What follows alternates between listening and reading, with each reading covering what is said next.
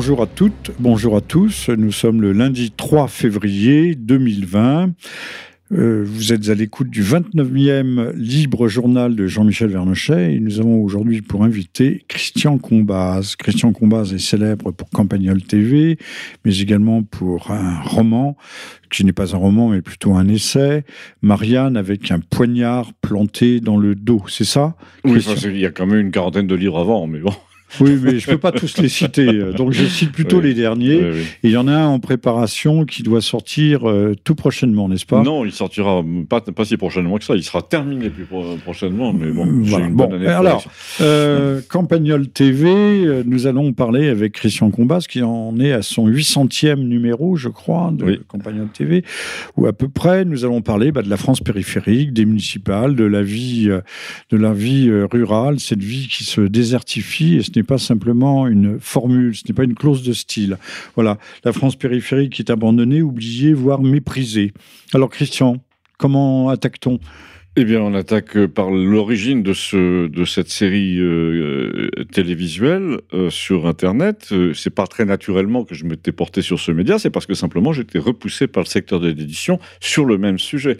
Il se trouve que j'ai proposé à Flammarion il y a longtemps, en, en, 2011, j'ai proposé un, un, sujet sur ce que j'appelais les braves gens.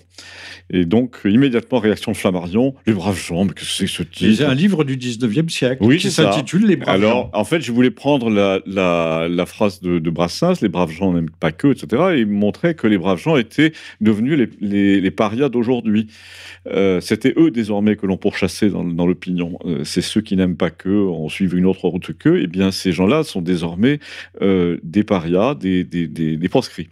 Et donc, ces braves gens sont... Que l'on matraque et que l'on garde que l'on matraque, etc. Surtout s'ils portent des gilets jaunes. Euh, c'était en 2011 et, et, donc ce qui s'est passé, c'est que Flammarion me l'a pris du bout des lèvres. On a changé le titre et ça, ça s'est appelé Les gens de Campagnol. C'est le village un peu mythique que j'avais inventé. Parallèlement, je l'ai proposé au Figaro cette série dont je sortais, je précise, je venais de passer 7 ans euh, comme chroniqueur hebdomadaire chez Valeurs Actuelles et 20 ans au Figaro où j'ai terminé dans la même colonne que Zemmour une fois sur deux euh, au Figaro quotidien. Donc, donc j'étais absolument dans la botte de ceux qui commentaient la vie publique et la vie privée, en l'occurrence euh, des, des, villageois. Eh bien, le Figaro m'a dit, en l'occurrence Nicolas Bétou, c'est exactement le genre de sujet dont nous n'avons pas besoin. Déjà, déjà, la formulation était absolument offensante. Ce, ce gars est un crétin. Euh, de, depuis, ils s'en sont aperçus. Tous ces patrons de presse ou d'édition, voilà. ah, comme oui. tous. Mais, je crois que c'est bon, systématique. De toute façon, là, je pense qu'ils s'en sont aperçus très vite, puisqu'il a, il a, il a hum, quitté le Figaro pour l'opinion, euh, pour créer l'opinion huit mois après. Et donc, c'était un méchant libéral, vraiment méchant, en plus méprisant, enfin, une sorte de macronien des lettres. Et euh, donc, euh, le Figaro a échu en d'autres mains celle de gens que je connaissais très bien, puisqu'ils venaient de Valeurs Actuelles. Or, bizarrement, pendant les dix années qui ont suivi, le Figaro, euh, Brézet, Roquette, n'a jamais fait appel à moi sur ces thèmes-là. J'ai proposé Campagnol. Donc, en gros, la France périphérique était un sujet tabou, euh, écarté, pour des raisons subliminales. Ce monde des, des, grands libéraux qui gagnent plus de 40, 4, de 4 000 ou 5 000 par mois ne pouvait pas supporter ces gens-là qui avaient du et mal. Et qui prennent l'avion voilà. en fin de semaine pour aller à l'autre bout du monde. Absolument. Et donc... Euh, euh, alors à, à la rigueur, ils habitent le Luberon. Je, je précise quand même que j'ai refait un tout petit peu mon trou dans le Figaro par le biais du Figaro Vox, qui était un, un, un, une collaboration bénévole, donc entre 2012 et, et 2016, où j'ai été remercié. Euh, j'ai fait très souvent des articles dans le Figaro sur cette France-là. Jean-Pierre Pernaud, les villages, la façon dont ça se passait, la façon dont Paris était perçu. Et là, j'étais en but, mais systématiquement, à l'hostilité euh, de la Société des rédacteurs du Figaro, qui est une espèce de troca, euh, de pas de troca, disons, de, de, de, d'assemblée interne qui veille au bon, au bon, au bon fonctionnement idéologique du journal. Euh, et donc, plusieurs fois, j'ai été rappelé à l'ordre. Et, donc, mon patron de l'époque, il s'appelait euh, Trémollet de Villers, le petit Trémollet de Villers, qui s'est fait taper sur le nez pour m'avoir laissé publier ceci ou cela. Le fils de l'avocat. Voilà. Et donc, euh, on voit bien qu'il y avait, pour résumer le propos et, en, terminer, il y avait une véritable chasse gardée, plus exactement une chasse interdite, qui était ce territoire des, gens qui n'en pensaient pas moins, qui habitaient en province, qui n'avaient jamais la parole, et à qui des gens comme moi, qui ont la langue bien pendue, la donnaient pour une fois. Alors, ce qui est extraordinaire, Christian, c'est que tous ces gens, ceux qui repoussent du pied cette France euh, lointaine euh, et inutile à leurs yeux, ce sont tous des gens de gauche. Alors, c'est pas, vraiment des alors, mais pas tout à fait, puisque j'en suis ils ont, tous servi le, les, différents gouvernements socialistes. Pour, des raisons évidentes. Depuis 40 ans. J'en suis issu. C'est-à-dire que j'ai fait les, jésuites à Franklin, euh, sur la colline du Trocadéro. Tous mes amis sont énarques, mais quand vous étiez énarque dans les années 80, le seul moyen de réussir, c'était d'adopter les codes de la gauche. Et donc, et au fond, qui sont les mêmes que ceux de la droite libérale, c'est-à-dire bourgeoise. C'est-à-dire les gens, c'est un peu le côté mon brave. Euh, on aidait volontiers le fils méritant du villageois, mais on ne considérait pas que le villageois avait la même dignité sociale exactement que la vôtre. Oui, ils sont issus de la Révolution. Qui est, on n'a pas compris que l'essence de la Révolution française, c'est le libéralisme. C'est la bourgeoisie. Oui. C'est non seulement la bourgeoisie, mais c'est le libéralisme. Et euh, il y avait une bonne expression qui dit qu'au fond, le peuple est très utile pour faire la Révolution, mais il est comme le cochon pour trouver les truffes. Oui, c'est ça. Une fois que la truffe est, déterrée, euh, on donne un coup de pied au cul du cochon. Tout ça pour dire que euh, les, précurseurs, les précurseurs, je suis évidemment pas le seul, dans, dans le domaine des Gilets jaunes, il y en a eu beaucoup. Et, alors, je me flatte dans mes chroniques de campagnol, puisqu'on en revient là, d'avoir absolument prévu ce qui allait se passer euh, bien avant la moindre manifestation de colère. Au, dès l'élection de, Macron, j'ai dit voilà, c'est typiquement le genre de dirigeant qui provoque une colère populaire pour des raisons qui semblent échapper à la logique. C'est des raisons bizarres, comme par exemple la suppression de l'APE, l'APL, la lettre euh, publique au logement, ou bien, disais-je, les limitations de vitesse ou bien les radars écrasants et les amendes écrasantes pour, pour, euh, pour excès de vitesse. Je disais ça l'année même de l'élection de Macron. Et ça a commencé à se déchaîner l'année suivante, exactement sur les thèmes que j'avais prédits. J'ai même exhumé ces numéros de campagnol pour en faire une petite compilation et pour montrer aux gens qu'il est relativement facile de lire dans l'avenir facile de lire dans l'avenir, mais en tout cas, il y en a qui ne sont pas capables de lire dans, dans l'avenir immédiat, euh, puisqu'apparemment, euh, on dit, dit-on, que ce pauvre Macron euh, s'enferme dans son bureau, les larmes aux yeux, qu'il trépigne avant de repartir gonflé à bloc Alors, moi, je et toujours aussi arrogant. je ne veux pas. Je ne veux pas. Non, mais c'est du témoignage de seconde main. C'est du témoignage de seconde main, mais, mais, mais pas de troisième. Voilà. voilà, donc euh, il y, a un vent de, non pas de panique, mais de débandade. Euh. Bah, le problème, en fait, c'est que ces gens sont un peu foireux sur les bords. tout le monde dit qu'il a été poussé par une, espèce de smala d'intérêt. il n'est pas impossible que cette smala l'abandonne. Oui, il a fait son temps. et il n'aura même pas la récompense en ayant euh, une promotion au niveau européen. Ah bah ça, de toute façon, il, il, y a aspiré trop vite. De toute façon, il a aspiré à tout trop vite. S'il avait été patient pendant six mois, s'il avait euh, joué l'humilité, parce qu'il est incapable de la, de la, ressentir, mais il aurait très bien pu, s'il avait été intelligent, ce qu'il n'est pas, il aurait pu jouer l'humilité. Ce n'est pas un mauvais acteur, il faut lui reconnaître non, non, cette qualité. les, les, les, vrais, les vrais Asperger, les, les autistes euh, qui ne ressentent rien, ont l'intelligence suprême d'imaginer de, ce que les gens voudraient entendre. Et donc, Vous parlez de, Greta Thunberg là? Oui, non, non, non, non, non, au contraire, elle est bien, bien saute. Non, non, il y a des gens. Mais c'est une Asperger. Non, non, non. Les, parmi les grands, euh, les grands doués, les surdoués, les mathématiciens de génie, ils sont obligés d'inventer l'affect qu'ils n'ont pas, et donc ils ont compris qu'il fallait déployer un certain nombre de codes qui font comprendre aux gens qu'on les aime. Et, et, et Macron n'a pas, c'était pas capable de ça. Il n'a pas, il n'a pas joué le. C'est-à-dire qu'il n'est pas pervers narcissique jusqu'au bout. Voilà. Parce que le pervers narcissique est capable au moins de jouer un peu, oui, c'est ça. Et là, il, ne joue pas l'affectivité à l'égard d'autrui. Et du coup, ça, en plus, en revanche, ce qu'il a montré, c'est une, une, agressivité de jeune mâle qui était tout à fait propre à susciter la colère. Et là, on en vient. De jeune coq. Voilà, on en vient à, leur, à notre histoire de, de, de village ce que j'observe depuis euh, qu'il est élu, euh, c'est qu'il suscite chez les mâles dominants de villages, et nous en sommes entourés dans les villages, les mecs qui, euh, qui parlent un peu fort au comptoir, etc., il suscite une hargne dès le départ, dès, dès, son élection, les gens parlaient d'un branleur à, mon comptoir. Donc ça veut dire qu'il y avait dans l'attitude, dans les propos, dans le ton, dans tout le vocabulaire de, de, Macron, une espèce de ah oui, Vous n'êtes pas comme Emmanuel Todd. Vous avez un comptoir qui vous permet de faire de la sociologie branchée en direct, absolument. connectée sur la réalité, et non pas comme Emmanuel Todd qui a besoin, qui passe dans toutes les télés en ce moment, qui a besoin d'un appareillage statistique extraordinaire. Ben, ah, ça, mais là, oui, là, je ne veux pas plaider pour Emmanuel Todd, mais, mais Certainement pas. la raison pour laquelle Christophe Guilly, qui a euh, développé les mêmes thèses que moi, c'est-à-dire, euh, et d'ailleurs chez le même éditeur. Euh, mais qui est interdit, interdit de citer à Sciences Po, bon, je vous le rappelle. Christophe Guilly? Oui, oui, ah absolument. Ah en tout cas, ce, ce, cette, cette, thématique de la France périphérique a fait florès dans sa bouche pas seulement pour des raisons d'appartenance idéologique, donc il doit être un tout petit peu moins à droite que moi, mais surtout parce que c'est un géographe statisticien. La pensée d'aujourd'hui a besoin de chiffres, a besoin de méthodes, a besoin d'être euh, sanctifiée par la science. Euh, Christophe Guilly arrive avec un barda universitaire, il vous, il vous projette des courbes, il vous montre que euh, sous la France de Monsieur le Villel, ça se passait comme ci et comme ça, chose que je n'ai pas faite. Moi, je me suis contenté de, de, flairer les gens et de rapporter ce que j'avais entendu au Non, mais ça va plus vite. Hein. Oui, évidemment. Et c'est peut-être plus exact aussi. un grand coup d'intuition. Bref, tout ça pour dire que cette France dont, euh, la, dont celle dont je suis issu a voulu ignorer l'existence euh, se rappelle à notre, à notre souvenir en ce moment. Je ne peux pas l'en blâmer, c'était écrit.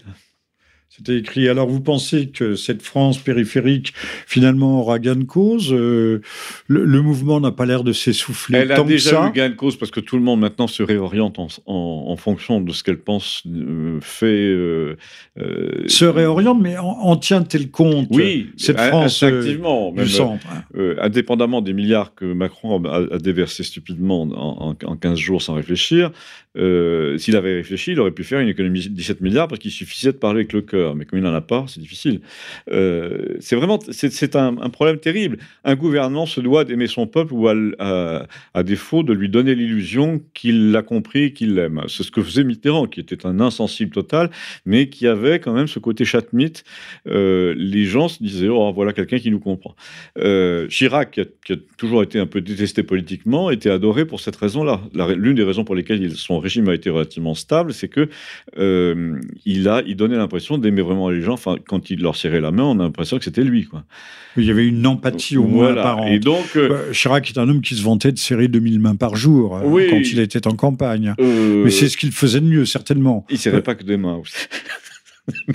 Vous avez moins mauvais esprit. Moins de 2000 par jour. oui, et dans les coins de fenêtre, nous le savons. Et avec, donc, entre, deux, entre deux rails de coq. Ça fait partie du personnage. Si vous voulez, on aurait préféré que notre ami EM soit un peu plus actif sur de ce côté-là. C'est quand même un, un, type qui pratique pas. Ou peu. En tout ah, vous pensez Oui, enfin. Pourtant, on le voit avec des photographies entourées de, jeunes faibles, colorés, exotiques et tropicaux. Euh. Euh, mais peu importe. la, chose, c'est que le peuple le perçoit comme un objet euh, non identifié. Il n'y a rien de pire. Le peuple adore identifier. Les, gens, les, des repoussoirs ou non, mais ils veulent savoir ce qu'on est. C'est exactement comme, comme dans une famille. Moi, j'ai eu la chance d'avoir un père sévère, mais facile à dessiner. Quand un père est sévère et facile à dessiner, on fait son propre portrait facilement. Macron n'est pas facile à dessiner. Son portrait est mouvant, on ne sait pas qui c'est. Oui, il n'a pas, de contour. Voilà. Euh, mais en tout cas, bon, euh, il, a quand même euh, cette plante qui montée en graines, qui commence à pencher du, nez aujourd'hui. Il a quand même réussi cette percée. Apparemment, beaucoup de ses, de ses suiveurs, c'est la débandade complète dans les rangs des députés de la République En Marche. Mais non, ce il, a fait ce qu'il fallait, ce qu'on pouvait faire de pire. Laissez-moi vous rattraper les deux étapes. Son clip de campagne montre un peuple de France ramassé dans des banques d'images californiennes. Vous êtes au courant de ça? C'est la vérité. C'est ahurissant. Il faut le rappeler. C'est ahurissant quand on voit un paysan, il sort du Minnesota. Bon, déjà première chose, donc il a planétarisé l'image de la France. Et c'est pas c'est pas, c'est pas son image. Première chose. Ensuite, il fabrique un parti comme, euh, un petit communiste. C'est marrant parce que c'est un peu ça.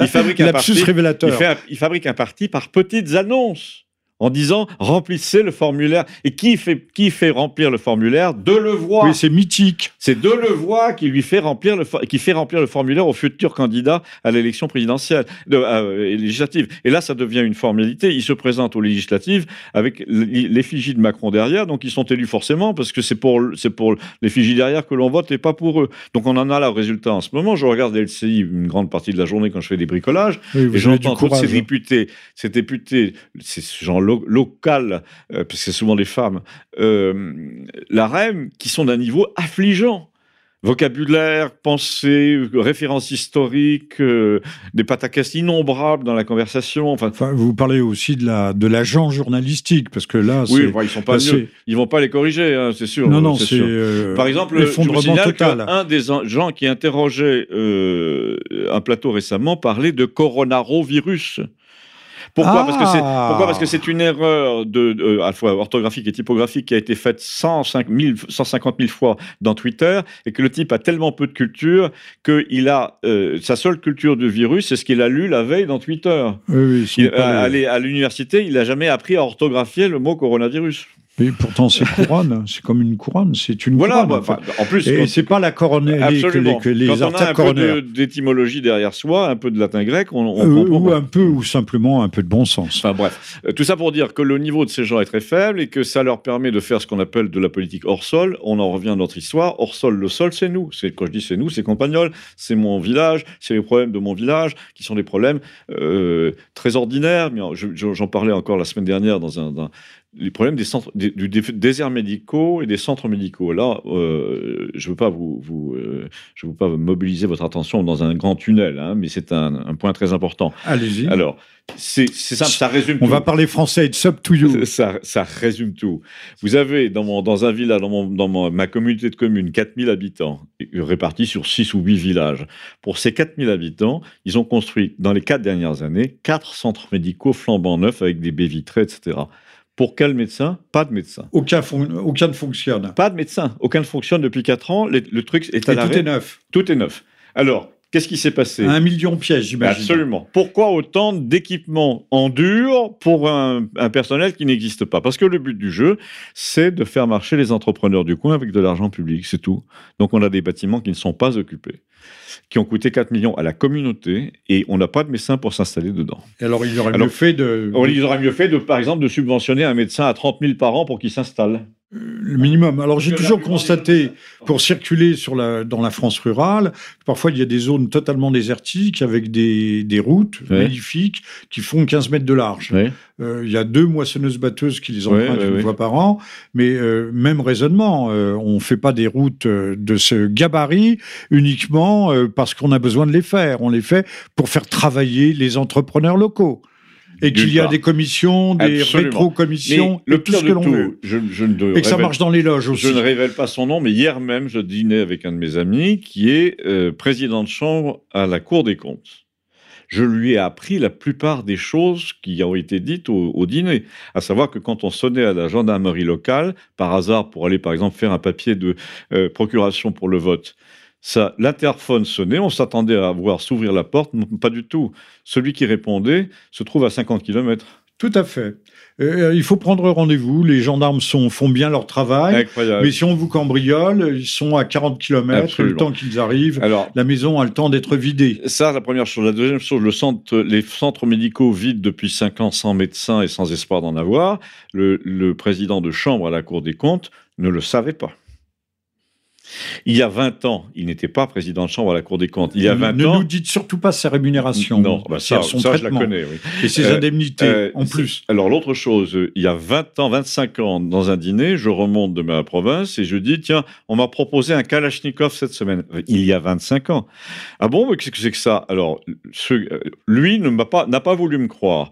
En fait, on m'avait proposé un Kalachnikov si on les commandait par 50 pour le prix de 500 francs. Il fallait chercher au cul d'un bateau à 7. C'était grosso modo la guerre du Kosovo ou la Bosnie. Donc, il y a 25 ans, il y avait des Kalachnikovs dans le milieu chasseur en France. Mais les énarques à qui j'en parlais à table me prenaient pour un demeuré euh, euh, affabulateur. Voilà. Oui, oui, oui. Mais ces gens-là sont. Euh, on sait qu'ils vivent dans une bulle, euh, aussi bien nos députés, nos parlementaires. Euh, en fait, ce sont des sociétés primitives où l'information circule verbalement, oralement.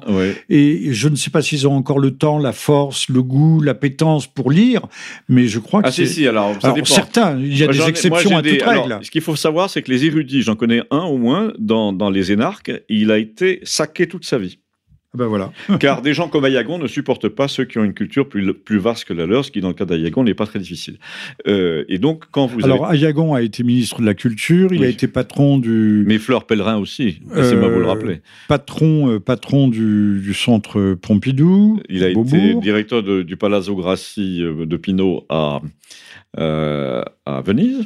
Alors, ce qui me frappe chez, chez ces gens, c'est qu'ils ont toujours des existences de nabab, de milliardaires, mais sans avoir euh, consenti les efforts nécessaires pour, euh, pour en bénéficier. Parce que euh, pour être milliardaire, il faut se battre, c'est dangereux, c'est difficile, il faut prendre des risques. Ah, mais dans une, société aussi policière que, la nôtre, l'effort. Il suffit d'être énarque. Non. On a une ronde de situation. Je vais, être plus, plus brutal que ça. il y, a, il y a un moment où pour faire une fortune de ce genre, même un peu en, en, forçant la, main des puissants, il fallait se donner du mal. Aujourd'hui, il faut, il faut tirer la langue, il faut, il faut lécher bien. C'est surtout ça. Le, Christian. Non, ce que je veux dire, c'est que euh, la nature des efforts a changé, a changé en, 30 ou 40 ans. C'est les efforts ont changé de nature. Voilà, c'est plutôt, les, plutôt la flatterie qui, qui marche. Il faut développer l'élasticité de sa langue. Absolument. Et donc, euh, voilà, on est dans une société tellement policée que la, seule chose qui marche, c'est d'avoir euh, trois téléphones et un carnet d'adresse très fourni euh, et, d'apparier les gens. C'est ce que, regardez, il y a en politique l'équivalent de la fameuse Mimi Marchand qui gérait l'image du, président de la République. Ah oui, mais qui était quelqu'un d'extrêmement trouble. Ah, ils, sont tous troubles, ils sont tous troubles, évidemment. Euh, Vous ne pensez pas, que l'entourage de Pierre Berger n'était pas trouble? Ah non, mais Berger était lui-même un personnage épouvantable. mais, il mariait les gens aussi, euh, politiquement, et la Mimi Marchand, c'était pas une sorte de maquerelle Oui, oui non seulement ça, mais elle était coffrée pour, pour, pour trafic de drogue. Oui, on va même dire de stupéfiants, oui. Oui, c'est ça qui conseillait, qui a conseillé très longtemps M. Macron. Donc, euh, donc c'est curieux, c'est le, monde à l'envers, en fait. C'est la cour des miracles qui a pris le pouvoir. Euh, revenons-en à notre, sujet campagnol. La raison pour laquelle la province euh, et la, France périphérique s'énervent, c'est pas seulement le manque d'argent pour payer l'essence, c'est aussi beaucoup ça. C'est-à-dire qu'elle consentirait à la rigueur à avoir du mal financièrement, parce que la France profonde a toujours eu du mal financièrement. Ce qui est insupportable aujourd'hui, c'est de voir que d'autres en ont de moins en moins du mal et se gobergent à leurs frais. Et, ce qui est insupportable, c'est de voir que dans la moindre campagne comme la mienne, on reçoit LCI toute la journée et qu'il y a parfois cinq publicités pour des voitures de plus de 30 000 euros à la suite.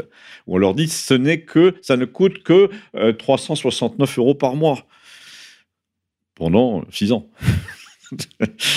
Donc, si vous voulez, les gens font très vite le rapport entre cette France à qui est destinée. Comment s'appelait cette, euh, cette conseillère au, ministère de la Culture, Agnès Saal, oui. qui, qui avait dépensé euh, plus de, de 100 000, 150 000 oui, euros. Non, non, vous exagérez.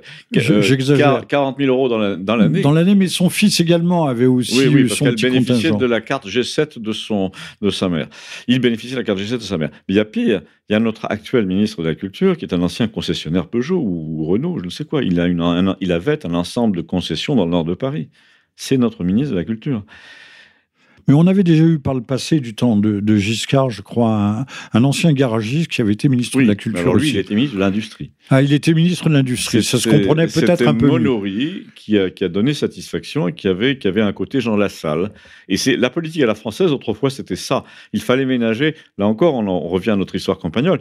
Autrefois, dans la politique française, il fallait ménager un jardin pour cette France incompressible qui avait l'accent un peu comme ça et, et qui, avec qui on pouvait s'entendre sur des bases un peu traditionnelles. Aujourd'hui, c'est fini. Oui, mais John Deere n'avait pas de, ni Monsanto n'avait pas déferlé sur nos campagnes. Non. Puisque après 40 ans de socialisme, les, entreprises agricoles, vous le savez comme moi, au moins je le vois moi dans certaines régions, euh, les, là où il y avait 20 agriculteurs dans un village, il n'y en a plus qu'un seul.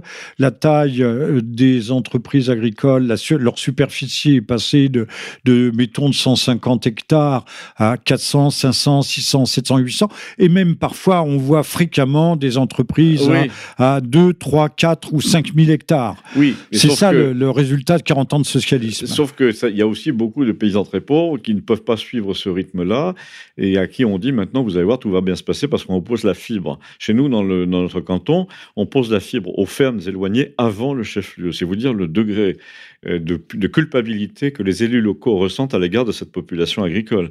On la, on la, on la suréquipe en, en diverses euh, technologies pour lui laisser croire qu'elle est. Alors la fibre, je vois un département qui est un désert français que je connais bien. La fibre a été posée partout. Il y a les, on voit la trace euh, dans les routes, la trace, mais ça n'a jamais été raccordé aux, Alors, aux, habitations. Parce que bah, ça, c'est la deuxième boucle. C'est d'ailleurs probablement pas le même investissement. C'est qu'effectivement, il faut monter dans les maisons. Et alors l'autre problème aussi, c'est que c'est souvent des équipements qui ont été payés par, euh, par des instances supérieures. Et ça fait 4 ou 5 ans. Hein. Oui, mais ce que je veux dire, c'est que tant que les élus locaux, et surtout la demande ne s'est pas manifestée, parce que tant que les gens ne disent pas oui, ça m'intéresse, n'ont pas répondu à des questionnaires, on ne va pas leur mettre dans, dans l'immeuble ou dans la maison. Et donc très souvent, le, la curiosité et le désir des gens ne sont pas là alors que l'équipement a été réalisé. Donc cette idée, c'est quand on en revient là encore à mon idée de campagnole, notre gouvernement actuel, mais un peu les précédents. abonnez-vous, réabonnez-vous à oui, non, mais ce que je veux dire, c'est que bon, l'un de mes objets. C'est gratuit. L'un de mes objets de, description favoris, c'est de montrer à quel point la France que, que, que Macron essaie de nous caser dans les provinces est une France imaginaire. Imaginaire ils, pensent que les mémés vont remplir leur déclaration de foncier sur un ordinateur portable, mais on leur dit mais ça ne coûte que 264 euros. C'est vrai qu'un ordinateur portable aujourd'hui, ça coûte très peu cher. Le problème, c'est qu'elle n'a aucune envie de le faire. Elle pense que c'est pas à elle de le faire. Ça, ça, la, la trouble beaucoup, et elle dit non, c'est mon neveu qui le fera quand il sera là. Et comme le neveu est de moins en moins là. Donc le, problème. Et alors maintenant, ils sont en train de faire des maisons pour faire remplir les papiers aux vieux dans chaque mairie. On, est tombé sur la tête. Vous pensez bien que les, vieux se dépensent déjà pas au dispensaire pour se faire soigner. Ils vont aller à la mairie pour remplir leurs papiers. Alors, vous êtes en train d'écouter Christian Combaz, euh, maître d'œuvre et d'ouvrage de la France de Campagnol, que je ne saurais trop vous recommander, sont des petites séquences euh, de 4 ou 5 minutes, 4 minutes, tout à fait étonnantes et qui rendent compte de cette vie de la France euh, des oubliés, de la France, non pas de, la France de là-bas, ce qu'on aurait appelé autrefois la France de la province, mais pas les, villes de province, la, la province-province, la province agraire. Et on le voit aussi sur TV Liberté, vous êtes à l'écoute du 29 Libre Journal de Jean-Michel Vernochet sur ERFM et nous sommes le lundi 3 février 2020. Christian, euh, l'intercommunalité, le, euh, le fonctionnement. J'entendais quelqu'un sur euh, euh, de bien informé en disant au fond les, les, mairies, les maires ne devraient plus se préoccuper que de que de des distractions pour les vieux. C'est absurde d'abord parce qu'il y a un côté Alors ça sert plus, ça sert plus à rien. Les maires ne servent plus à rien. si c'est ça. Les maires ne servent plus à rien si on ne leur fait pas confiance il me viendrait moi jamais à l'idée de téléphoner à mon maire pour essayer de réfléchir avec lui à, la solution d'un problème, euh, ne serait-ce qu'un problème physique avec un, bord de chemin qui s'effondre, etc. Le maire est tellement incompétent dans ces domaines, je téléphonerais plutôt à un agriculteur. On essaierait de le faire ensemble. Mais le maire, par exemple, pour vous donner un exemple, le maire, euh, euh, nous, quand on n'a pas d'électricité, on n'a pas de téléphone. Pour quelle raison? Parce que simplement, donc, il nous arrive de ne pas avoir d'électricité pendant 7 heures n'ont pas de téléphone du tout, parce que les box ne marchent pas, mais même si vous voulez vous servir de votre portable, le relais lui-même est alimenté pas par un groupe qui prend le relais, il n'est pas alimenté quand il n'y a pas d'électricité. Donc tout le monde est dans le noir, y compris numérique, on ne peut pas appeler quelqu'un.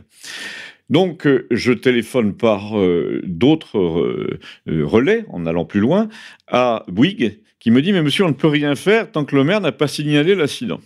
Or, le maire est barré à Rodez ou ailleurs, il n'a pas signalé l'incident et ne le signalera pas avant deux jours. Donc, on passe euh, trois, jours à peu près sans téléphone portable parce que personne de la mairie n'a signalé à Bouygues qu'il fallait intervenir sur l'émetteur. Parce qu'en fait, il s'agit simplement de remettre le, le disjoncteur. Alors que faire? On liquide les maires ou on les garde? Il y a beaucoup Parce que de, toute façon, il y a une crise de la Vous me parliez d'intercommunalité. La raison pour laquelle le maire ne s'occupe de rien de ce qui fait la vie des gens localement, par exemple, la fontaine ne coule plus depuis cinq jours. Vous le croisez, dites, mais c'est pourquoi que la fontaine ne coule plus? Ah bon, elle coule plus? Le mec, il est maire du pays, et depuis cinq jours, ça ne coule plus, donc on n'entend plus ce bruit familier, et eh bien, il s'en aperçoit cinq jours après. Il n'a rien à foutre comme maire, évidemment. Normalement, un maire s'aperçoit de tout ça. Quand il y a une ligne de téléphone qui traîne par terre, c'est à lui de le signaler. Mais lui, il, il va faire des grâces aux élus lointains à Rodez. Il va faire de la lèche, en quelque voilà, sorte. Exactement, absolument. Il va faire de la lèche. Alors, euh, que faut-il faire? Il faut redonner du pouvoir aux maires ou il faut leur retirer définitivement, comme euh, on a l'air de le demander aujourd'hui Au fond, le, le maire n'étant plus qu'un un animateur de collectivité territoriale, ou au dire... contraire, il faut appliquer le principe, euh, le, le, le, saint principe de subsidiarité, c'est-à-dire rendre le maire, redonner des responsabilités réelles, authentiques, euh... Il faudrait le faire, mais il faudrait pratiquement le faire dans un premier temps par acclamation. C'est-à-dire que ce qu'il faudrait faire, c'est qu'il y ait un premier niveau de, de, prétention à la, au poste de maire qui se manifeste de manière très informelle et que euh, qu'il y ait par exemple des gens qui soient rayés. En gros, il faut plutôt procéder par élimination que par enthousiasme personnel. Il y a des gens qu'on ne veut pas voir à la mairie. Par exemple, si euh, si on avait posé la question à la France entière euh, avec un nom à rayer, le nom d'Emmanuel Macron aurait été si tout le monde avait été obligé de consulter une feuille, le nom d'Emmanuel Macron aurait été rayé. Les gens ne sont pas allés voter euh, ni contre lui ni pour lui, ils ne sont pas allés voter du tout. Euh, donc il a été élu par défaut. Donc le, le, grand parti en France, c'est le parti des abstentionnistes. Alors je rappelle que... que... la République en marche, c'est euh, 12, 13 euh, au mieux pour cent oui. des inscrits. Pour résumer, Et c'est eux qui ont la majorité absolue absolument. à l'Assemblée nationale. Pour résumer ce que je voulais dire, au niveau local, on pourrait pratiquer le système de la euh, radiation psychologique. Dans un premier temps, c'est-à-dire que ceux qui ont été rayés par la population ne sont par définition pas populaires. Et donc, ils n'auraient pas le droit de se présenter. Et après, au fond, peu importe le choix entre les cinq personnes qui font presque l'unanimité, à, qui on dit oui, celui-là, euh, s'il si, sort euh, penchant de son côté, je serai pas contre. Mais il y a des gens qui, par nature, inspirent le je serai contre. Or, le système actuel s'efforce de ne jamais poser la question nationalement ou, ou, ou, dans la commune. Euh, en gros, il y a des gens qui, que, le, que, la population ne supporte pas par nature. Et la politique, c'est quand même c'est susciter l'assentiment. Je pense que la, la démocratie euh, n'est pas corrompue. La démocratie est totalement dévoyée, ne serait-ce que par la, ce qu'on a appelé la partitocratie, les mécanismes. Oui, ça. Euh, dans notre système à deux tours de composition, recomposition, marchandage, bidouillage, oui, oui, oui. trucage. Euh, mais, mais également, euh, Christian, cette, euh, ce, système est, un système qui est vicieux et pervers, puisque, encore une fois, vous nous dites, M. Macron n'aurait jamais été élu s'il avait dû bénéficier d'une véritable note de gueule. C'est-à-dire, en gros, si, les, si vous prenez un, un, un pourcent, enfin, si la population avait dû voter à 100%, et si on leur avait dit, dans un premier temps, vous allez nous dire celui que vous ne voulez pas voir à la tête de l'État, je pense que Macron aurait eu 80% de je ne veux pas le voir. Et ben ça, suffisait déjà. Donc, en gros, c'est quasi des primaires. euh... Et pour quelle raison? Eh bien, simplement parce que la, foule euh, flaire les gens. Et c'est pourquoi la partie est ratée oui, pour lui. Il y a un côté intuition. Ah, complètement. Et c'est pourquoi le, le, la démocratie romaine était assez intéressante. Le consul avait un rapport à la foule qui était très fréquent. Et ça se passait sur le forum. Hein. Oui, c'était très fréquent. Et donc, ce, ce, cette façon de haranguer la foule. Euh, il y avait des acclamations. Oui, et puis on filtrait pas euh, on filtrait pas. Souvent, l'orateur était injuste vis-à-vis d'une partie qui le, critiquait, car elle ameutait contre l'homme qui critiquait, elle ameutait le reste de la foule. Et dans cette joute, ce, ce, celui qui arrivait à dire défendez votre, vos acquis, etc., euh, sus à un tel qui ose critiquer. Bon. Et ça, effectivement, il y avait à ce moment-là des, des, dissensions au sein de la foule pour rétablir l'image du... Enfin, à la fin de la République, ça donnait beaucoup de, de oui. guerres civiles, de listes de proscription, Naturellement. Euh, de, de dictature. Naturellement, oui. Euh, si, je pense à Silla, mais oui. qui s'est retiré parce qu'il a dû être Non, dégoûté. moi je pense plutôt à, à Néron et à, et à son Agrippine en l'occurrence. Il, il, ne manque que l'incendie du Colisée, et on y est.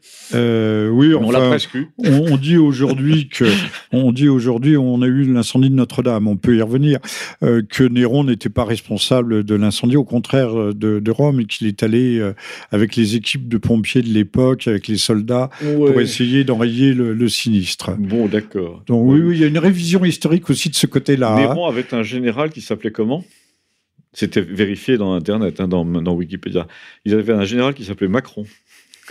c'est juste, c'est vrai, c'est vrai, c'est vrai, c'est vrai, déjà, déjà. Mais Macron est-il un incendiaire? Oui, c'est un incendiaire puisqu'il nous a mis la France ah à feu, et, à sang aussi, parce qu'on n'a jamais vu dans des manifestations autant de mutilés, autant de mutilés qu'aujourd'hui. Redescendant de plusieurs crans, euh, sans, sans même aller jusqu'à la commune. Prenons un collège religieux. J'ai été élevé dans des collèges religieux où c'était assez hiérarchisé.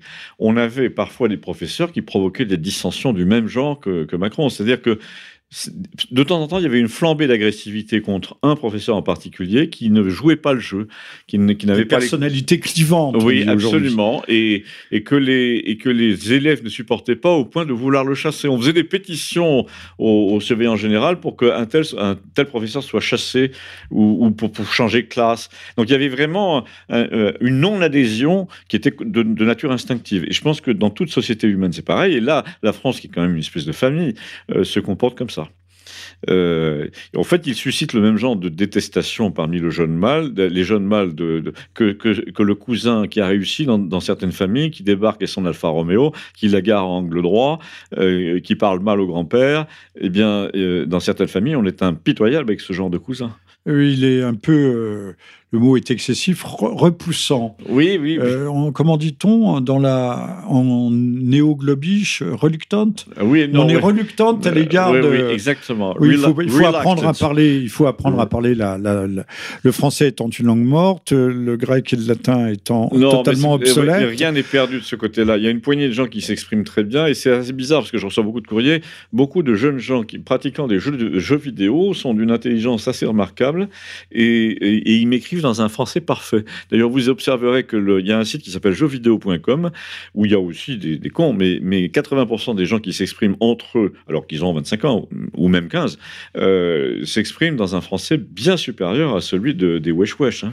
Alors, pour nous redonner de l'espoir, euh, souvenons-nous que dans les années, par exemple, 1905, euh, les bacheliers étaient au nombre de, 800, mais le bac avait une, réelle valeur à bah cette époque-là.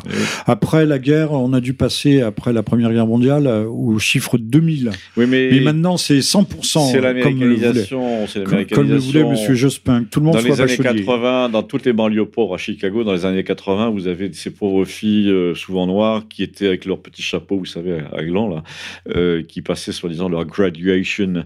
et en fait, elles, on, leur, on leur oui, vous parlez de la galette plate. Oui, oui. Alors en fait, dans, ces cérémonies de fin d'études, souvent on, filait le certificat à des, à des gamines qui n'avaient pas le niveau du tout, mais c'était la discrimination positive parce que c'est des quartiers pauvres. Et nous, on arrive à 80% ben maintenant. Mais c'est parce que nous fonctionnons selon le système américain. Oui, mais c'est affreux et épouvantable. Là, on s'éloigne un peu de notre sujet, mais parce que euh, si la sélection ne se fait pas à l'entrée, elle se fait à la sortie. c'est la vie. Et la sélection par la vie, c'est plus dur. Alors, justement, ce qui est, assez, ce qui est beaucoup plus dur chez nous, c'est qu'en fait, nous pratiquons un système américain sans en avoir les avantages. Il y a très peu d'avantages au système américain, mais celui-là en un.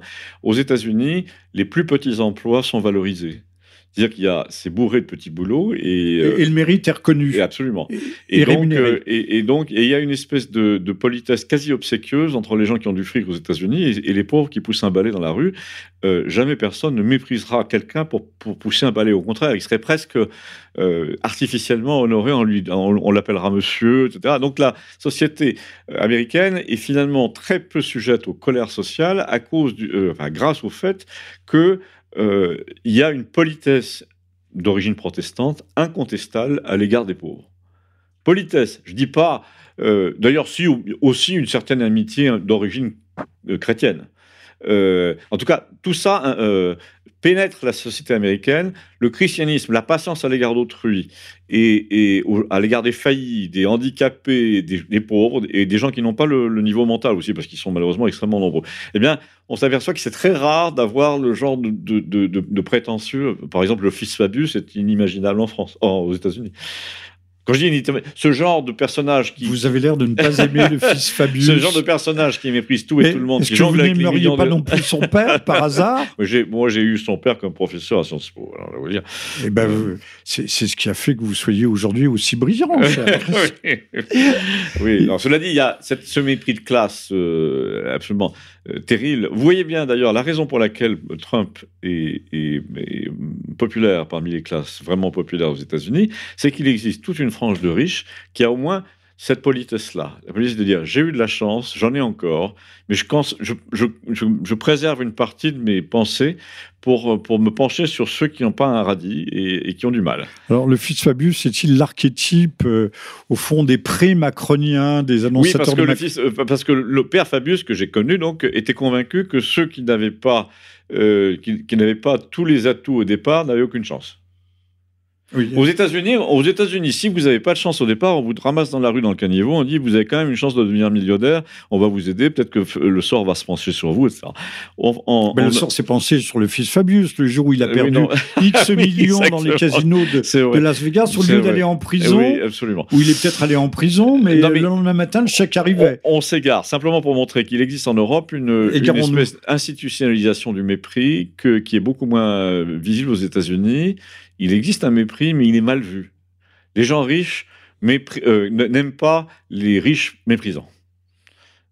L'idéal aux États-Unis, c'est. Parce qu'au fond, tout le monde sort au départ, peut-être. Voilà, ils sont convaincus que, etc. Bill Gates, sa femme Melinda, tout, ils font des fondations. Euh, ils sont sincèrement convaincus que. Euh, bah, cette, fameuse phrase euh, Great Again, il y a Better Again aussi.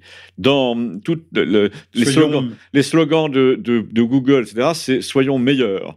Et donc il y a vraiment cette idée-là. En, France, pas, personne ne vous parlera de, devenir meilleur. Donc, cette américanisation à la française, qui est aussi une tiers-mondisation, euh, oui, sauf que nous, nous n'avons pas adopté. Pas euh, d'ailleurs, le sens de la responsabilité. Voilà, leurs avantages, c'est dire la euh, sécurité dans la rue et, enfin, en tout, en tout cas, une, une, police euh, sociale, mentale, personnelle forte qui fait que à Philadelphie, tout le monde ne casse pas tout.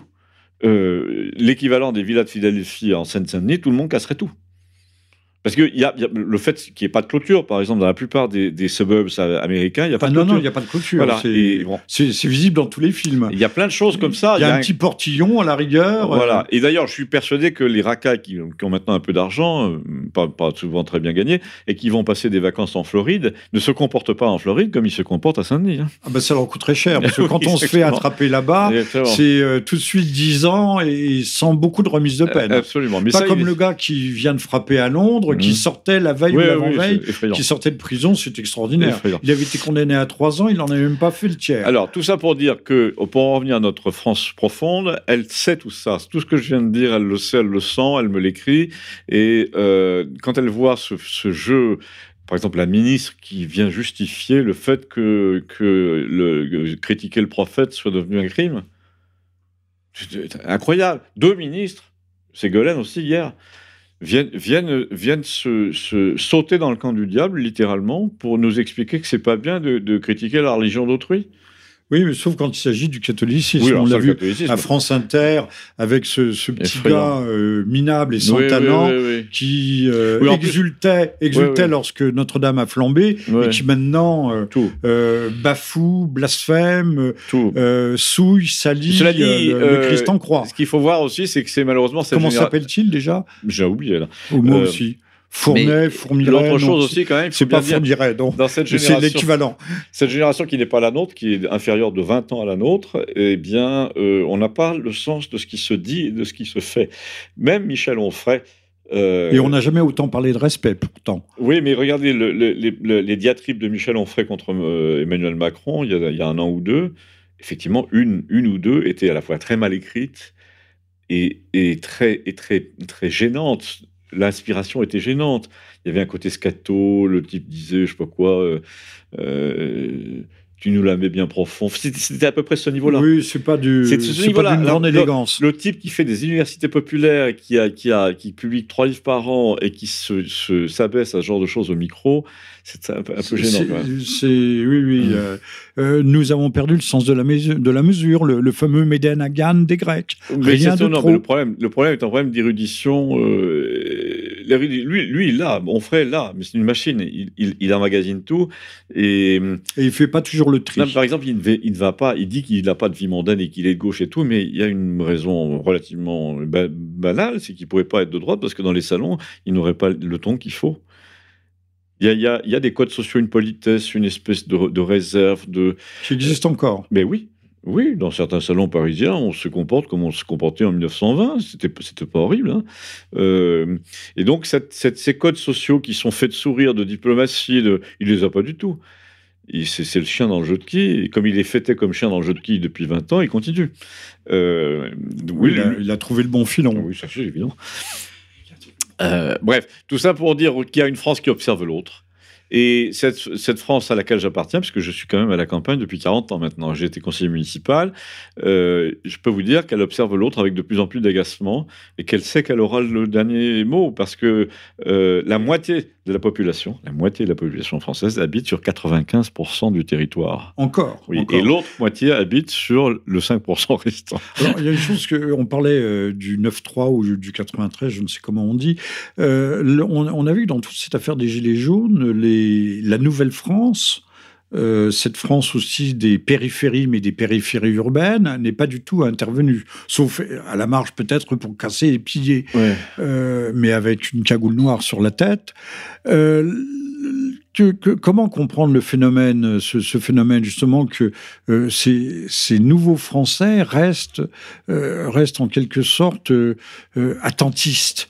Euh, ne, se mêle pas justement de ce grand drame au sens vrai du terme, ce grand drame national. C'est une affaire de famille. C'est comme quand vous débarquez chez, chez des amis et que le grand-père se met à engueuler sa petite fille. Vous n'allez pas intervenir. C'est pas votre famille. Donc vous êtes en train de nous dire qu'ils ne se sentent pas. Non. On a beau leur dire qu'ils sont leur répéter tous les jours et leur donner tous les droits, qu'ils ne se sentent pas vraiment français. Mais écoutez, quand, quand, quand, quand sur les plateaux, on en, la France de Bernanos s'adresse à celle de, de, Pompidou, on se demande bien ce qu'un Somalien arrivé avant-hier peut-y comprendre. À, moins d'eux, d'appartenir à une France qui n'existe pas, qui, à mon avis, reste complètement hypothétique, qui est la France que voudrait instaurer Macron. C'est celle qui va à Disneyland, qui achète des choses à la FNAC, des iPhones, et qui n'a aucune référence historique, qui ne sait même pas l'histoire du lieu où elle habite. Mais ça devient aussi vrai pour euh, de nombreux Français et Françaises. Euh, ceci étant dit, cette France euh, nouvelle-née, cette France pièce rapportée, pèse de plus en plus lourd. Aujourd'hui, il est banal de dire que l'islam en France représente un minimum de 15 millions d'âmes. Et l'islam a une culture moi, je parle des gens déculturés. Mais je pense euh, que l'islam aussi est en grande partie déculturé, comme, l'est le catholicisme. Ce que je veux dire, les gens vraiment déboussolés n'ont même pas cette culture-là. Les gens vraiment déboussolés, ils vont à Disneyland, euh, leur femme n'est pas voilée, elle est habillée comme, comme Rihanna. Et donc, c'est le royaume du, du, clinquant américain.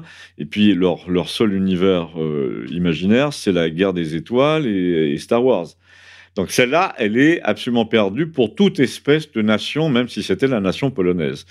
Euh, alors en revanche, l'islam est une sorte de nation dans la nation. Donc, donc par définition, c'est un ennemi. Quand je dis c'est un ennemi, c'est que c'est comme le morceau de sel dans le gâteau. Il faut l'enlever ou il faut qu'il se dissolve, qu'il devienne du sucre, mais on ne peut pas laisser un morceau de sel dans le gâteau ou alors qu'il faut qu'il change de gâteau. Alors, revenons à, Campagnol et, à nos, euh, et à nos moutons. oui. Topaz. Euh, je rappelle que vous êtes Christian Combaz, que vous dirigez, euh, vous avez dirigé 800 épisodes au moins de la France de Campagnol sur Campagnol TV. Tout le monde peut s'y abonner, c'est gratuit, c'est accessible. Euh, que aujourd'hui nous sommes le lundi 3 février, nous sommes en train de réaliser le 29e libre journal de Jean-Michel Vernochet sur ERFM. Alors, les, municipales, qu'est-ce que cela va donner euh, On a dit que sur les 40 000 maires de France, 40 000 c'est à l'arraché, je dis ça, un bon tiers ou plus ne se représenterait pas, ou ne veulent plus se représenter. Je vous arrête parce que c'est à mon avis un bobard qui, est lancé par le camp qui veut euh, se mettre à la place de ceux qui s'en vont. Ils nous ont fait dire par la presse aux ordres, la plus nombreuse, donc avec beaucoup trop d'insistance, Oh, les maires ne veulent plus y aller. Pourquoi l'ont-ils fait dire avec autant d'insistance par LCI, par exemple, qui est l'un de leurs organes de propagande? Parce qu'il fallait installer l'idée que les sortants ne voulaient plus y aller, pour mettre les entrants. Et les entrants, c'était les leurs. malheureusement, ça se passe mal pour eux, puisque le complot a été déjoué, que maintenant on dit, ils essaient de se glisser partout en, changeant d'étiquette, etc. Et donc, euh, donc là, c'est un pari qui n'a pas été réussi.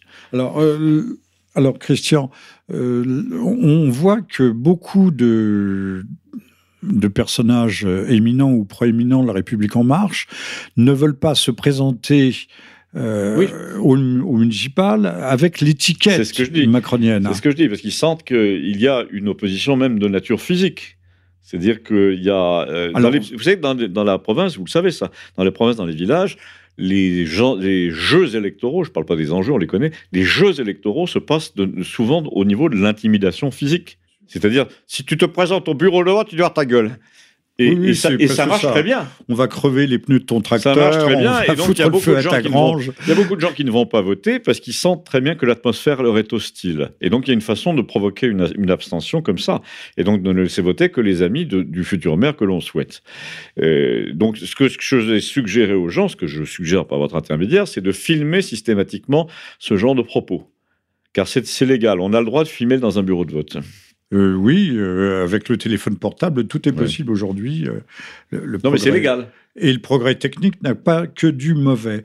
Alors, je voudrais que nous n'allons pas encore conclure, loin de là, mais que le provincial que vous êtes je ne dis pas le rural, euh, l'homme qui habite un village de 400 habitants, euh, me donniez le, regard, ce regard périphérique sur ce qui se passe à Paris, sur ce qui est, nous sommes aujourd'hui à Paris, sur ce qui est devenu la ville, avec ses rats, avec ses, tas d'ordures. Euh, tout à l'heure, on était dans la rue, il y avait des tas d'ordures. Son effarante diversité. Son effarante diversité. C'est-à-dire que je viens de passer 4 ans aux soins d'un vieux monsieur, enfin non, été euh, au petit soin pour un vieux monsieur qui est mort cette année.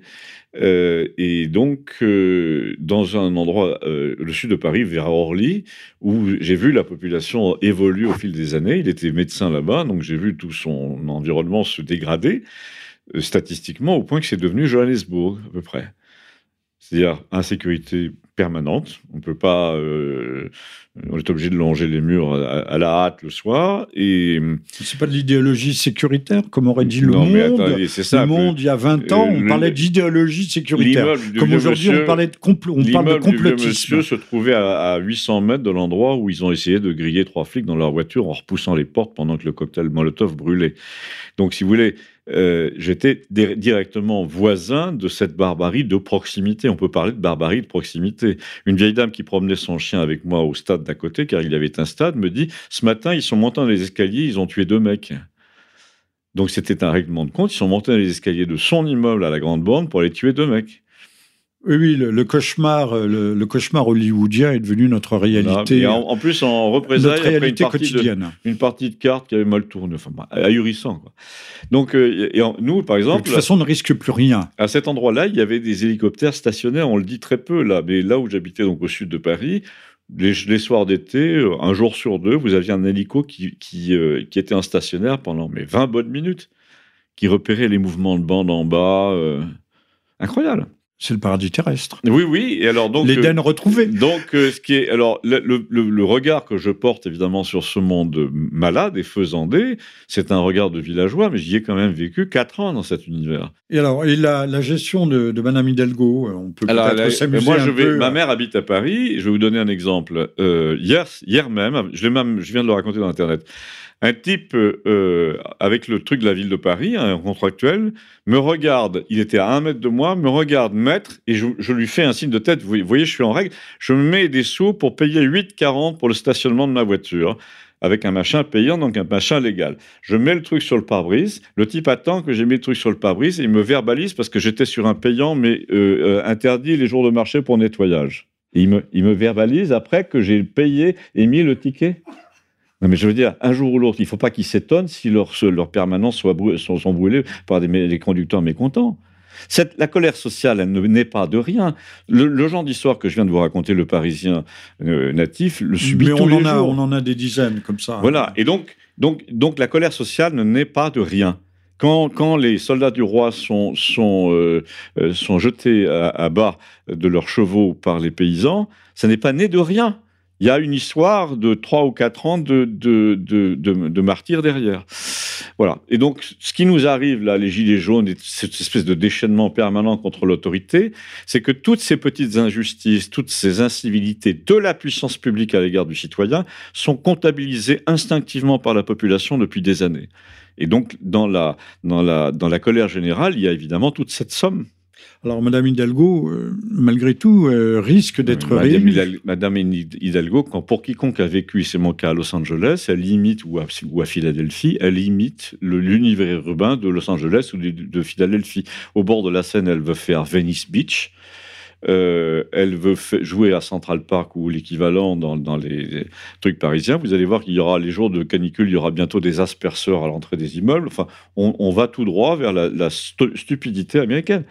Euh, sauf que Paris-Plage, c'est bien gentil, mais nous ne sommes pas au bord de la plage. Il y a ça. Et au bord de l'océan Pacifique. Il y a surtout que vous ne pouvez pas continuer à. Euh, Anne Hidalgo, c'est pratiquement l'équivalent d'une aristocrate euh, à Trianon qui, qui connaît toute l'aristocratie européenne et qui ne s'aperçoit pas qu'il y a des peuples derrière. Voilà, donc les, les, grandes capitales du monde. S'il vous plaît, Christian, n'insultez pas les aristocrates. Ce que je veux dire, c'est que les peuples, les peuples du monde. Parce que ça se compare difficilement les peuples du monde, c'est l'équivalent de la populace sous, Louis XVI. Euh, il y a quand même une caste. Oui, vous nous, parlez là de, de, fossé culturel, d'abîme culturel. Le nombre de fois, quand j'étais journaliste assez, assez, euh, assez comment dire, euh, fêté par le système, au Figaro Magazine notamment, le nombre de fois où je recevais des invitations pour une soirée à New York. Les gens croyaient sincèrement que j'allais sauter dans le premier avion pour aller à une soirée à New York. C'était commun à l'époque, dans les années 80, 90, 90. Il fallait que j'aille à des vernissages à New York et on comptait sur moi et tout le monde pensait que c'était normal que je saute dans un avion. Oui, fossé culturel, fossé mental, psychologique, fossé matériel aussi entre ceux qui ont une parce vie, que, euh, si vous gagnez très, très bien votre vie, vous vous en foutez. Hein. Euh, avec des indemnités non imposables. Euh, comme comme journaliste, oui, effectivement, c'était ah bah à l'époque, il y avait de gros abattements. Mais nous, hein. nous avions surtout d'énormes avantages en nature. Moi, je payais pratiquement pas les billets sur Air France. Si vous, si vous connaissiez euh, qui, il fallait, j'étais Figaro à l'époque. Hein. Si vous êtes Figaro et vous connaissiez quelqu'un euh, chez Air France, il y avait toujours un, panier de, de, billets gratuits ou des surclassements ou des choses comme ça. Mais enfin, ça se passait toujours très bien. Pour, quand je voulais monter une opération, la belle vie. mais oui, mais Enfin, bon, moi je l'ai très peu fait, mais quand je l'ai fait, je voyais à quel point c'était facile. Et puis encore, j'étais pas dans le domaine. J'ai toujours pensé que les journalistes étaient des gens qu'on nourrissait à la gelée royale, euh, à la louche ou au caviar également, et, que ça les rendait euh, forcément idiots puisque bah, dans le domaine les faisait décrocher de la réalité. Le domaine où j'étais un peu bizarre, c'était celui des palaces. Donc c'est un peu normal qu'on soit euh, fêté. Mais le pire de, l'époque, des années 80-90, c'était les, publicités pour les voitures. Quand vous voyez des gens partir pour TF1 dans l'Arizona pour essayer une nouvelle voiture, vous pensez bien que sur la tête de nuit, euh, c'est pas le désert. Hein. Vous avez des paniers avec des Rolex. Enfin, c'est. Euh, un peu comme les médecins avec les laboratoires. Exactement, c'est le même principe. Hein, on les invitait à, des, à des conférences avec leurs maîtresses voilà, ou leurs tout ça pour dire, tout ça pour dire que quand, quand, vous le faites par accident pour pouvoir le raconter, euh, parce que ça n'a jamais été un principe chez moi, évidemment. Euh, d'ailleurs, en plus, mon, mon existence quotidienne en témoigne. mais il y a des gens qui maintenant dans la province s'énervent de voir ça. Le coup de François de Rugy, c'est pas tellement les homards qui étaient gênants pour les gens de la province c'était le décor, son, épouse ou sa concubine là, qui brandissait des bouteilles de champagne millésimées. Au fond, ce n'est pas les bouteilles elles-mêmes dont on nous dit qu'elles venaient de la cave du Sénat ou de la Chambre. Ce qui a énormément choqué les gens, c'était le geste triomphal de la dame qui brandissait les deux bouteilles comme un trophée. Ça veut dire, en gros, je suis au sommet de la pile sociale, puis je vous montre mes champagnes millésimés. Voilà. Euh, payé par le, contribuable. Euh, oui, non, non, en l'occurrence, c'était plus simple que ça. C'était des dons de. Des... En gros, c'était pas des dons, mais c'était des achats à bas prix, souvent de. de euh, les caves en sont pleines parce que tous les députés ont, des accointances, locaux ont des accointances avec les caves de Champagne ou de Bordeaux, et ça entrait dans les caves de l'Assemblée par centaines, à, à bas prix, mais on était content de pouvoir écluser une fin de récolte et donc finalement, et de temps en temps, certains vins avaient. Donc le scandale n'était pas tant. Non, voilà, ils n'ont pas d'ordre pécunier. Oui, voilà, ils sont que, pas que d'ordre symbolique. Absolument. Je pense que euh, montrer les deux bouteilles comme un. Et puis surtout, le, le Rugy, euh, lors des primaires de, de, la gauche, apparaissait comme euh, oui, comme Père la Vertu. Oui. Père la Vertu, écolo socialiste, ouais. d'ailleurs, et on le retrouve au perchoir, c'est-à-dire président de l'Assemblée nationale. Oui, ça c'était très mal perçu par le, localement, très très mal, mal vu. Et puis, alors la chose, pour en revenir à notre localité, puisque je, j'essaie de dire l'essentiel de mes, de mes observations, c'est que ce que la France de Macron a fait de mal, mal, c'est-à-dire de, en mettant le feu aux poudres, c'est l'irruption dans la vie des gens. les gens étaient tranquilles sous, sous, même sous Sarkozy. Bah, Pompidou avait bien dit arrêtez d'emmerder les Français. Hein. Le truc, si vous voulez, c'est que quand personne ne débarque dans votre... Voilà, quand personne ne débarque dans votre cours de, cours de ferme pour vous poser de force un compteur Linky, ça va bien. Quand euh, personne ne vient poser un panneau 80 à la sortie de votre, de votre champ, ça va bien. Mais quand il y a irruption dans la sphère locale de l'État, c'est mal perçu immédiatement. Et, donc, l'énorme erreur de Macron a été de multiplier ces incursions, car, et en plus, c'est pas innocent, car il souhaitait ça.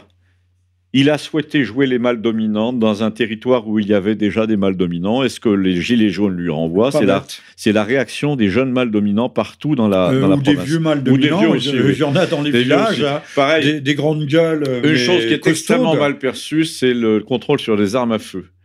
C'est-à-dire que les gens n'y pensaient pas avant.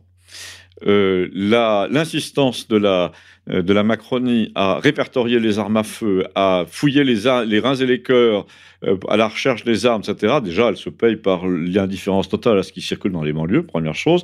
Deuxième chose, cette, ce fouinage permanent dans les cours de ferme à la recherche des armes euh, a donné des idées inverses aux, locaux qui planquent leurs armes désormais. Alors qu'avant, bah, comme pendant l'occupation. Non seulement ça, mais je me permets de vous rappeler que le, le nombre de permis de, de chasser a doublé, mais pas le nombre de chasseurs, bizarrement.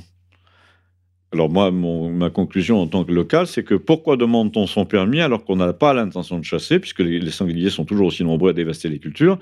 Eh bien parce qu'on veut le permis pour pouvoir avoir des munitions pour avoir des munitions, ben parce qu'on a des armes planquées, enfin des fusils de chasse ou de guerre ça, on planqués est moins contrôlé quand on commande des balles de, de, 9 mm par Internet. 9 euh, mm, non, c'est pas trop du point de chasse, mais euh, je veux dire, il y a des armes. Quand on est membre d'un club de tir, par exemple, euh, souvent chasseurs, club d'un membre de, ils ont des, des, relations entre eux, évidemment.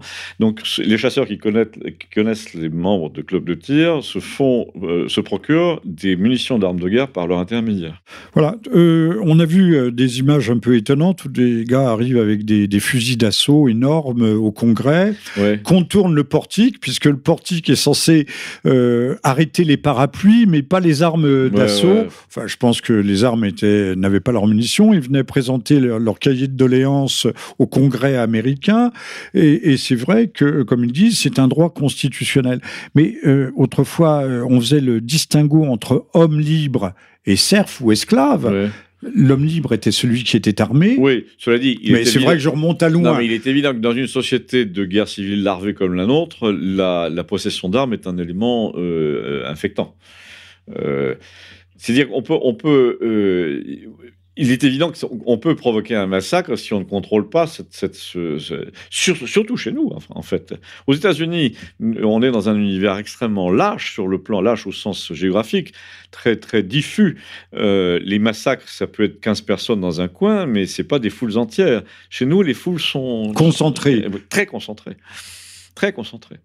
Euh, et donc, il y a chez nous. Tout, en fait, oui, enfin, notre tradition n'est pas d'aller tirer dans le tas, à contrario de certains fous fanatiques si vous voulez, ce qui est terrible, c'est que toute cette, cette euh, idéologie américaine du be yourself, euh, do what you want.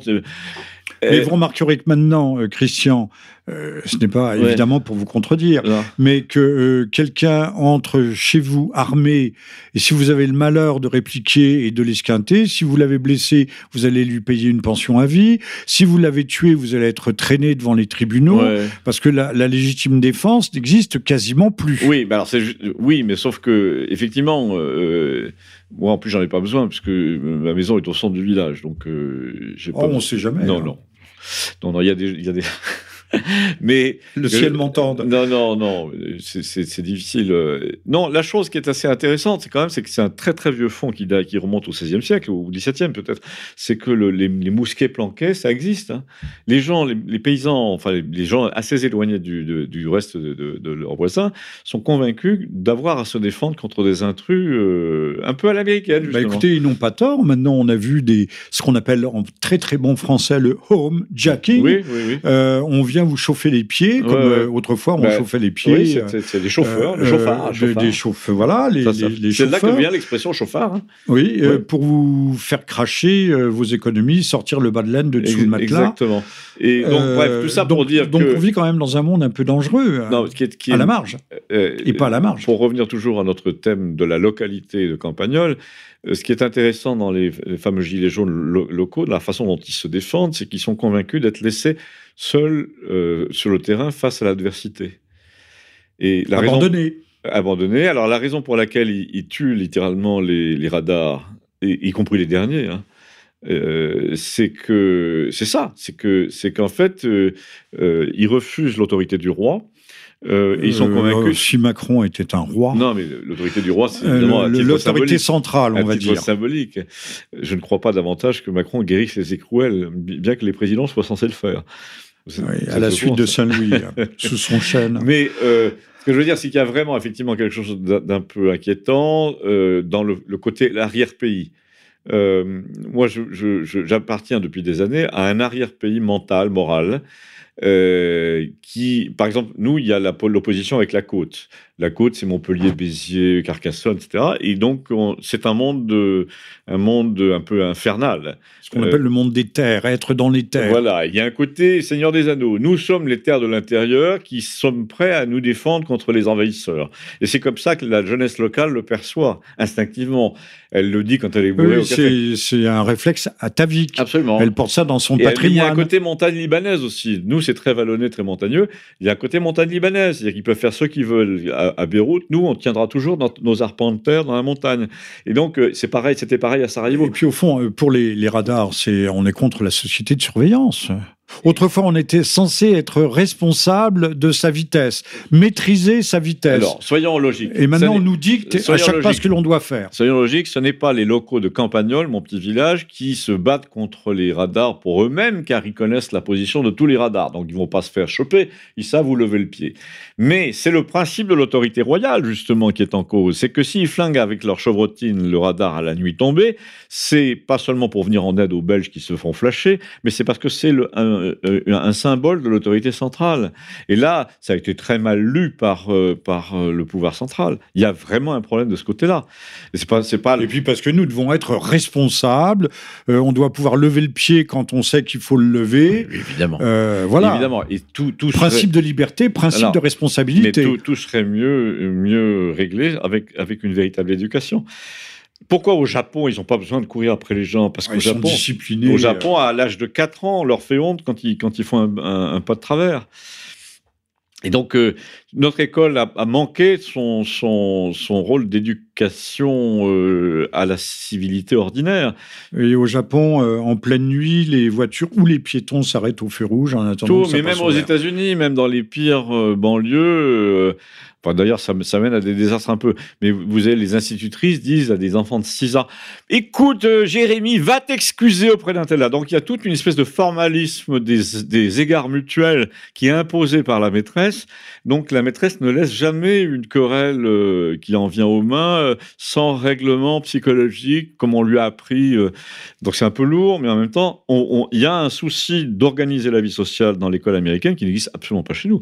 Chez nous, le professeur se barricade. Non, mais on met des lignes jaunes et des lignes, euh, comment, appelle-t-on ça, les lignes de confidentialité dans les bureaux de poste. Partout, partout maintenant, il y a des lignes. Bon. Euh, Christian Combaz, euh, nous avons réalisé ensemble, mais vous aurez le, mot de la fin, le 29e libre journal de votre serviteur, alias Jean-Michel Vernochet. Vous êtes Christian Combaz et nous sommes le lundi 3 février 2020 sur ERFM. Vous êtes le directeur d'une radio télé, d'une d'une séquence, d'une chaîne, d'une chaîne, d'une chaîne euh, télévisée. Vous avez en moyenne 40 à 50 000 euh, personnes qui euh, vous regardent et se distraient à vous voir. Moi, je vous regarde en prenant mon, café le matin, euh, qui s'intitule Campagnol TV, où chacun peut s'inscrire et c'est euh, plein d'enseignements et plein de charme. Et puis, vous nous parlez de la vraie vie, comme on dit aujourd'hui, cette vraie vie euh, qui nous échappe et dont on ne voit pas le reflet à LCI, sur BFM, CNews et compagnie. Voilà, on ne parlera pas du, du suffrage encore qu'on aurait pu en dire un mot, puisque apparemment nos élites si démocratiques euh, ont une peur bleue de ce suffrage universel et ils le fuient comme on fuit la, peste. Le, un mot de conclusion on va pas faire de pronostics sur les, municipales, mais apparemment quand même le, macronisme est, en perte de vitesse, si, ce n'est plus.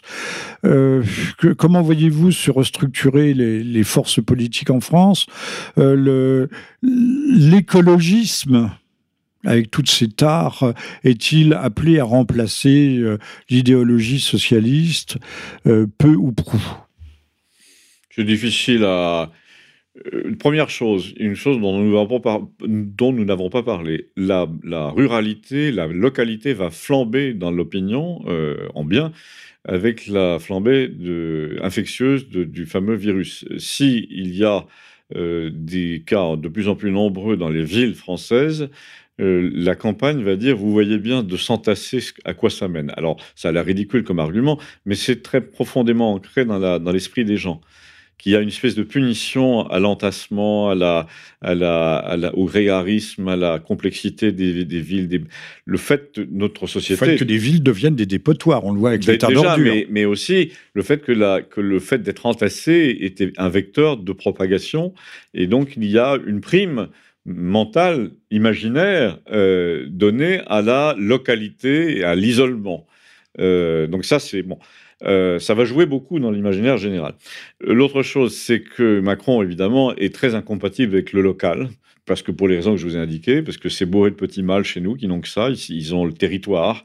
Le territoire, c'est-à-dire la chasse. Surtout dans le sud-ouest. Oui, la chasse, je connais tout le monde, euh, je, connais, je sais qui est qui, et Macron veut réduire ces féodalités locales dans tous les domaines socioprofessionnels, les notaires, etc. Enfin, tout, tout ce qui est. Je, ça m'étonnerait guère qu'il arrive à. qu'il finisse par essayer de s'attaquer à la franc-maçonnerie. En disant c'est un pouvoir dans J'y pensais. Oui. En disant c'est, un, un, pouvoir dans, dans l'État, insupportable, on ne les contrôle pas. Il veut tout contrôler. Et je pense qu'il va finir par être, par être écarté pour cette raison. Euh, et en même temps, il a les nerfs fragiles, ce pauvre homme. Hein. Oui. C'est ce que nous mais Quand vous voyez, quand vous voyez s'exprimer Gérard Lachet, vous comprenez pourquoi la France profonde aura sa peau.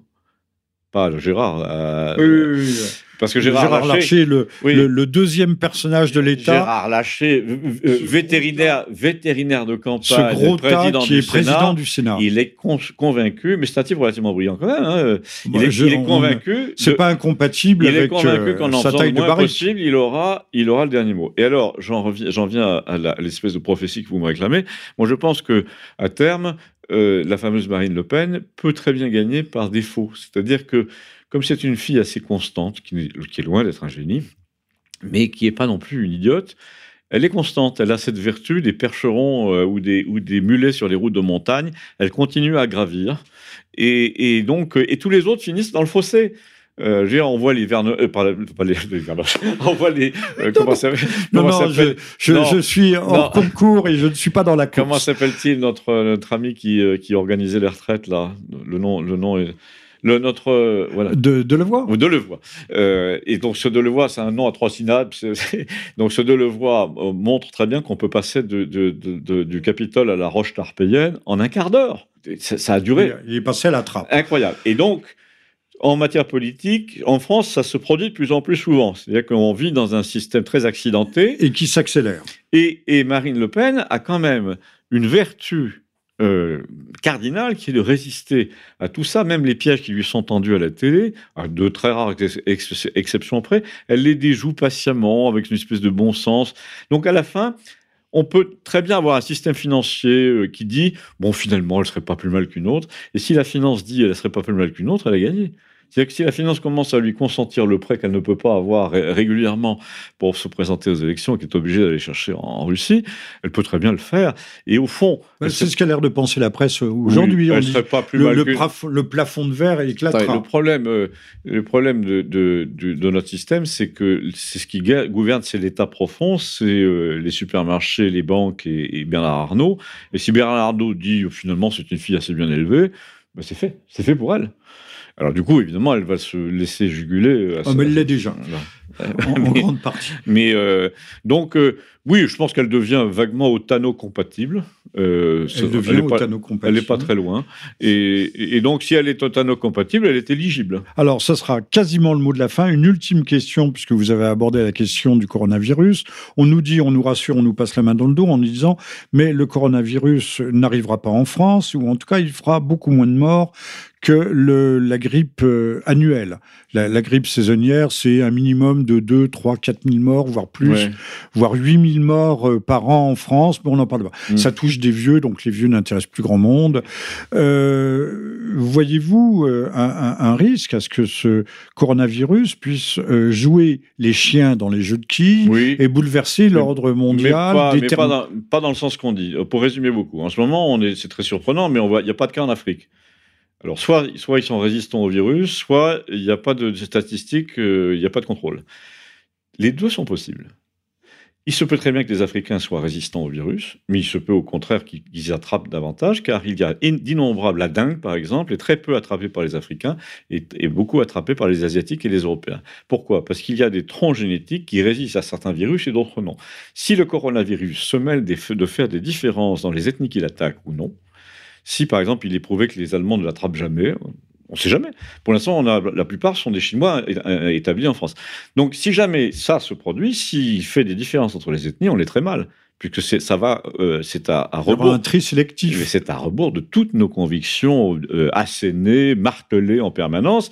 Il n'y a pas de différence entre les enfants, il n'y a pas de différence dans les gènes. Mais malheureusement, la résistance aux médicaments, aux, aux médicaments, la réaction aux médicaments et la résistance au virus fait partie des choses qui sont génétiquement déterminées pour une large part.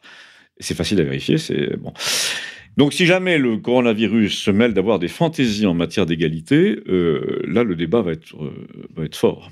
En tout cas, c'est déjà une incidence sur la bourse de Shanghai Alors ça, qui a chuté. Voilà, ça c'est le principal problème, c'est qu'on vit dans une société où la confiance en l'avenir et la en, la stabilité générale est essentielle pour continuer à investir, etc. Si les gens cessent d'investir, on est mal. Évidemment, on est mal. Et avec un, endettement qui a dépassé le million cinq cent mille. Oui, mais ça, c'est euh, les, gens ne vont pas venir. Million cinq cent mille milliards. Les gens ne vont pas la dette globale. Oui, mais les gens ne vont, les, les, créanciers ne vont pas venir réclamer leur non, par non, certainement pas. Donc, euh, Et Madame Lagarde injecte 20 milliards par mois de, de liquidités, de, de monnaie de singe dans le circuit, qui sont fabriqués la veille et qui ne coûtent que le prix du papier et de l'encre. Absolument. Mais euh, euh, ça, je pense que c'est le vrai problème est un problème de complexité exagérée et d'intégration exagérée de nos sociétés. Euh, donc, euh, comme l'Empire romain qui s'est écroulé à cause de, bah, sa, de son centralisme ou l'Empire Maya ou l'Empire Inca. L'énorme hub de Amazon qui fait un kilomètre, deux kilomètres de long à Bretigny-sur-Orge, devant lequel je suis passé hier, c'est toute l'Europe, ça repart dans toute l'Europe si jamais les employés craignent d'attraper le virus en allant au boulot, ils n'y vont plus et, les livraisons Amazon ne se font plus. Du coup, les, fournisseurs qui, envoient ça de Chine ne l'envoient plus. Enfin, il y a on est dans Il peut y avoir un désamorçage général de la pompe. Mais même, même, même si le détroit d'Ormuz était fermé pour des raisons de, de, guerre entre l'Amérique et l'Iran, on aurait des prix à la pompe qui flamberaient. Enfin, ce serait effrayant. Donc, on est dépendant de tellement de choses qu'on ne peut plus rien prévoir. Et donc le, système, plus il se centralise, plus il se concentre, justement, plus, il se fragilise. Nous avons fait le contraire de ce que font les sous-mariniers. Dans les sous-marins, tout est triplé. Chez nous, on est passé, on est passé au flux tendu, c'est-à-dire au simple circuit. Donc en cas de court-circuit, on est mort. Enfin, on n'est pas mort, mais on est coulé. Euh, voilà. Drôle de bataille navale. Merci euh, Christian Combat, ça sera le, mot de la fin. Merci d'avoir été avec nous et revenez vite, mais je sais que vous n'êtes pas très souvent à Paris, étant un provincial et même un rural, un vrai de vrai. Merci à, vous toutes et tous, et puis nous nous donnons rendez-vous pour un nouvel épisode de nos aventures intellectuelles et morales. À très bientôt. Merci.